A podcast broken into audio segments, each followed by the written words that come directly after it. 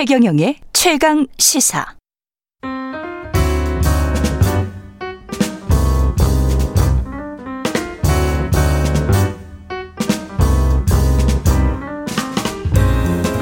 네, 더 나은 미래를 위해서 오늘의 정책을 고민합니다. 김기식의 정책 이야기 식센스 김기식 더 미래연구소 소장 나와 계십니다. 안녕하십니까? 예, 안녕하세요. 네. 예, 가상화폐소 가상화폐 거래소. 네, 네. 신고 기한이 보름 앞으로 다가왔습니다. 네, 2월 예. 9월 24일까지 신고를 마쳐야 됩니다. 이 신고를 못 마치는 곳은 폐쇄되는 즉각 거죠? 폐쇄하게 돼 있고요. 예. 어, 그, 그 이후에 영업하게 되면 불법이니까 9월 어. 24일 날 이제 바로 즉각 그 영업을 종료해야 됩니다. 근데 이제 지금은 이제 이 그 신고를 하려면 예. 이게 허가제는 아닌데 신고 요건이 있습니다. 그거 이제 가장 중요하게는 이제 그 은행에 어 실명 거래 계좌 협조를 받아야 되는 게 있고요. 두 번째로 음. 개인정보 보호 관리 체계 인증을 받아야 되는 건데 지금 이 개인정보 보호 관리 체계 인증 받은 데가 21군데고요. 예.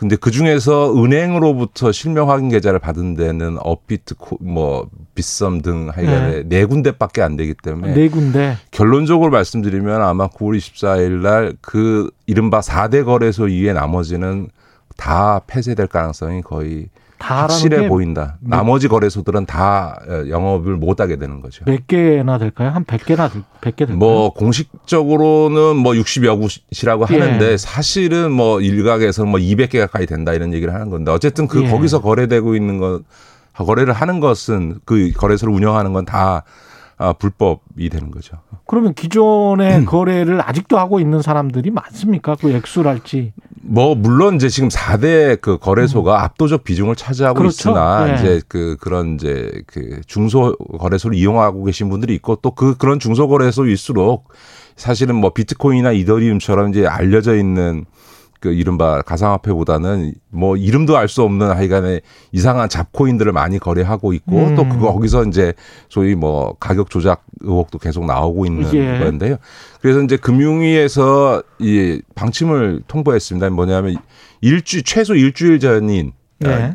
9월 17일까지는 우리는 폐쇄될 거다. 왜냐하면 자기가 신고 서류를 안 냈으니까 예. 폐쇄될 거다라고 하는 거를 이 거래 고객들에게 다 고지하도록 아. 어, 이렇게 조치를 취했고요. 예.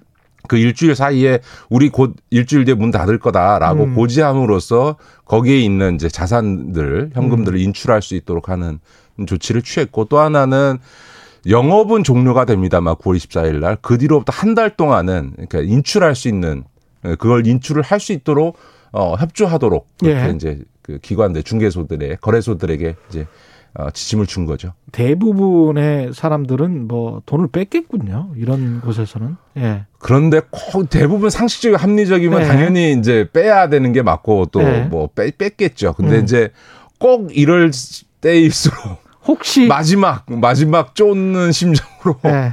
하시는 분들이 계세요. 대박이 있을까? 왜냐하면 네. 그 거래소에서만 거래되는 가상화폐를 어, 사신 분들이 계시거든요. 아, 거기에 대한 집착? 예, 예, 예. 그러, 그래서 그런지 가상화폐 거래소 아홉 곳이 네, 네. 긴급 성명을 내고 한시적으로 좀 영업을 하게 해달라. 네, 네, 네. 이거는 뭔가요? 그건 뭐, 이, 그, 금융위원회 위원장, 고승권 신임위원장도 뭐, 이 기간을 연장하거나 예외를 음. 인정하는 거는 일절 없다라고 명확히 했고요. 그거는 네. 그렇게 해야죠. 그러지 않으면 이제 너도 나도 다 그렇게 그렇죠. 해달라 이럴 수 있으니까. 계속 예외를 허용하면 예, 예, 예. 그래서 예.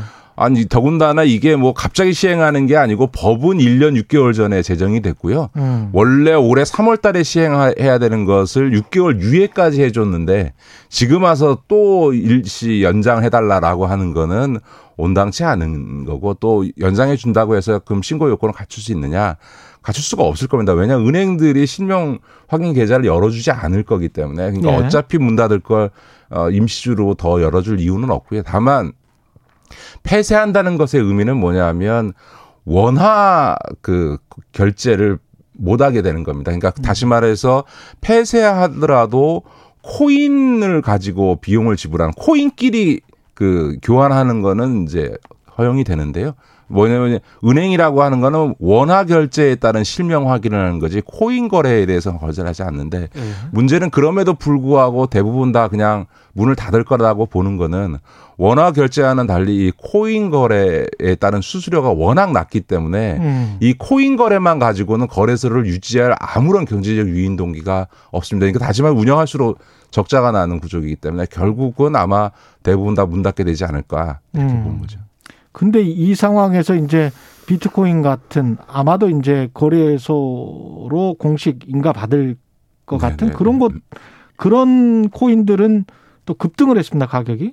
지금 비트코인이 단기적으로 다시 급등한 거는 뭐 국내적인 이런 이슈보다는 국제적인 예. 그 아. 비트코인 가격에 연동해서 움직여지는 측면이 있고요. 최근에 예. 와서 뭐, 뭐 엘살바도에서 법정 통화로 인정했다는데 예. 그 나라에 비트코인 가진 분이 얼마나 있는지 잘 모르겠고요. 그렇죠. 근데 이제 이게 그거는 영유함보다는 미국의 이제 테이퍼링이라든가 이런 이제 그 자산 축소로 갈 줄 알았는데 지금 연준이나 이런 쪽이 아직 음. 고용에 있어서의 지표가 좋아지고 있긴 하지만 아직 더디다고 봐서 테이퍼링을 네. 늦추는 것으로 그래서 연내 음. 테이퍼링에 들어가는 건 물론이고 내년 초에도 테이퍼링에 들어갈지가 불확실해지니까 음. 그러면 이제 테이퍼링이나 금리 인상 기조로 가게 되면 당연히 이제 자산 시장에서 어, 버블이 좀 꺼지기 시작하고 당연히 가상화폐에는 직격탄이 될 거라고 예상을 했는데 그 시간이 늦어진다고 생각하니까 가기는 가지만 늦어진다고 생각하니까 이, 이종의 막판 쪼는 심리가 방송 용어인지는 모르겠습니다. 막판에 왜냐하면 비트코인이 올해 반토막이 났으니까 그랬었죠. 네. 이 이게 저가다. 그런데 지금 테이퍼링이 들어가는 시기가 늦어질 것 같다. 이게 마지막 기회다. 그래서 막판에 음. 이 저가일 때 막판 쪼는 심정으로 어, 비트코인에 대한 투자가 이루어지고 있는 것 같고요. 그거에 음. 따라서 단기적으로 급등하는 양상이 나타나지만 음. 또 어제는 또 뭐 한 10%또 폭락했다 그렇죠. 이런 얘기들이 나오죠. 가상화폐 투자에 관해서는 뭐 꾸준히 그 부정적인 의견을 내셨는데 지금 시점도 마찬가지.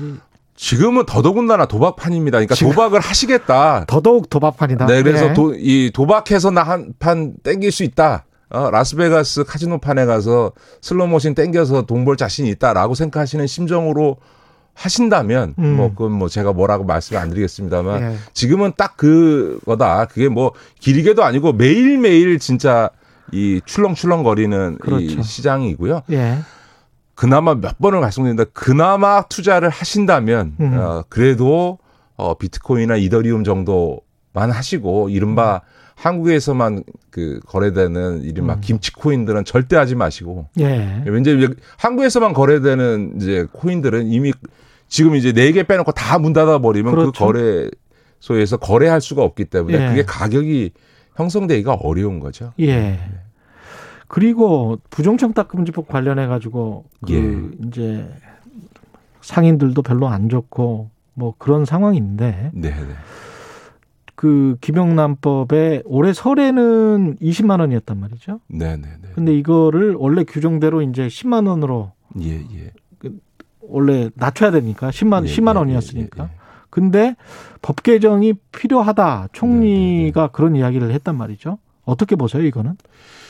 예, 그, 이, 이 청탁금지법, 예. 이른바 김영법이라고 하는 청탁금지법 제정 과정에 제가 뭐 깊숙이 관여를 했었기 때문에 그렇죠. 예. 이제 이 그 소위 이제 선물이라든가 식사의 음. 가액을 어떻게 할 거냐. 지금 이제 식사나 이런 것들은 지금 5만 원으로 제한이 돼 있고 음. 선물이 10만 원으로 지금 이제 제한이 되는데 이것 때도 논란이 많았습니다. 물론 당연히 기준은 정해야 되고요. 근데 음. 이제 어, 외국의 사례들도 많이 검토를 했습니다. 근데 그때도 저도 그런 얘기 했는데 아니 외국에서 명절이라고 음. 명절 선물을 돌리는 나라는 미국 같은 데는 없지 않냐. 예. 근데 이제 이게 제도가 목적하는 바 취지로 놓고 볼 때, 음. 어, 뭐, 물론 앞으로는 더 엄격하게 하더라도 적어도 이게 국민적 수용성을 가지려면 음. 이게 추석이나 설과 같은 명절에 대해서는 좀 숨통을 터주면서 가는 게 이 제도에 대한 청탁금법 네. 제정 이후에 제도에 대한 수용성이 높아질 수 있다 이런 얘기를 했습니다만 오히려 그때는 권익위가 굉장히 아 왜냐하면 그거 높였다가 언론으로부터 지탄받으면 괜히 자기들은 피곤하니까 아. 그냥 그냥 그냥 원한 고수를 해서 지금 현재 제도가 만들어진 건데요. 예. 이제 이런 문제죠. 이제 그 일부 농산물이나 수산물 중에는 이게 선물용으로 할 경우에 음. 10만 원에 맞추는 게 굉장히 어려운 그 제품 물건들이 있고 그렇죠. 그런 네. 이제 농수산물을 재배하고 네. 또 이게 이제 어선으로 잡는 분들 네. 입장에서는 다 명 그 정도 고가는 사실 명절에만 사실 거의 다 팔리는 주 판매가 명절에 이루어지는데 네. 그거를 막아놓으면 우리는 어떻게 살란 말이냐. 라고 하는 얘기가 성립이 되기 때문에 저는 생각을 해보니까 오징어 한 마리도 많이 비싸졌네요. 네, 그래서 저는 예. 아이 명절 우리나라의 특특한 문화인 이 추석과 설 명절에 한해서는 음. 아, 그 가액을 좀 올려주는 예외적 조치를 아, 부칙 조항에다가 아, 담는 이런 예. 방식이 충분히 고려될 수 있겠다라고 예. 생각을 합니다. 그렇죠. 오징어 한 박스면 10만 원 넘을 것 같아요. 갑자기 생각을 해보니까 예 그런 정도는 할 수 있을 수도 있어야 될 것 같습니다. 워낙 또 경기에 민감하고 뭐 이러니까요. 예, 예 그러니까 이제 우리 청취자들이나 국민들께서도 음. 아마 이제 사실 이게 약간 고양이 목에 방울달기 같은 겁니다. 예. 그러니까 사실 이 필요성은 정치권이나 언론에서도 대부분 다 이해하고 있고 또 저처럼 이제 시민운동 하면서 이, 이 법 제정을 요구해 왔던 사람들이나 전문가들도 아, 예외적으로 한시적으로 그 추석 설 명절에 농수산물에 한해서만 음. 예외적으로 일시에 딱 두번 네. 이렇게 좀 어, 금액 한도를 좀 풀어주는 거는 뭐 유연하게 고려할 수 있다라는 얘기를 하는데도 불구하고 음.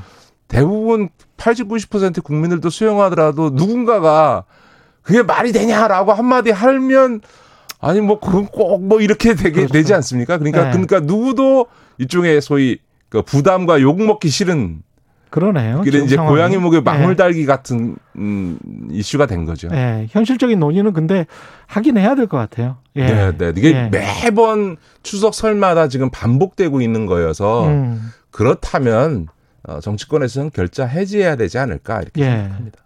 그 전세 대출 관련해서 네. 그 서민들 전세 대출까지 규제하는 거 아니냐. 네, 금융 당국이 네, 네. 이제 대출 규제를 하니까 네, 네, 그런 어떤 우려 목소리는 계속 나오고 있는데 조금 나눠서 봐야 될 것 같습니다. 예. 정부 당국이 갖고 있는 어떤 이 그 대출에 대한 정책 기조를 잡아가는 것과 실제 대출을 하는 민간 은행들의 어떤 대출 심사 강화는 음. 좀 달리 연관되지만 달리 봐야 되는 필요가 있습니다. 왜냐하면 정부 차원에서는 지금 이제 우리가 하는 이 이제 금리를 기준금리를 인상했고 그 0.25% 올린 거에 따라서 지금 각종 대출 금리가 지금 그거보다 훨씬 더 많이 그렇죠. 올라가고 있죠. 왜냐하면 네. 어, 시중에서의 금리는 앞으로 금리가 올라갈 걸 예상하고 음. 그더 올리게 돼 있습니다. 왜냐하면 음.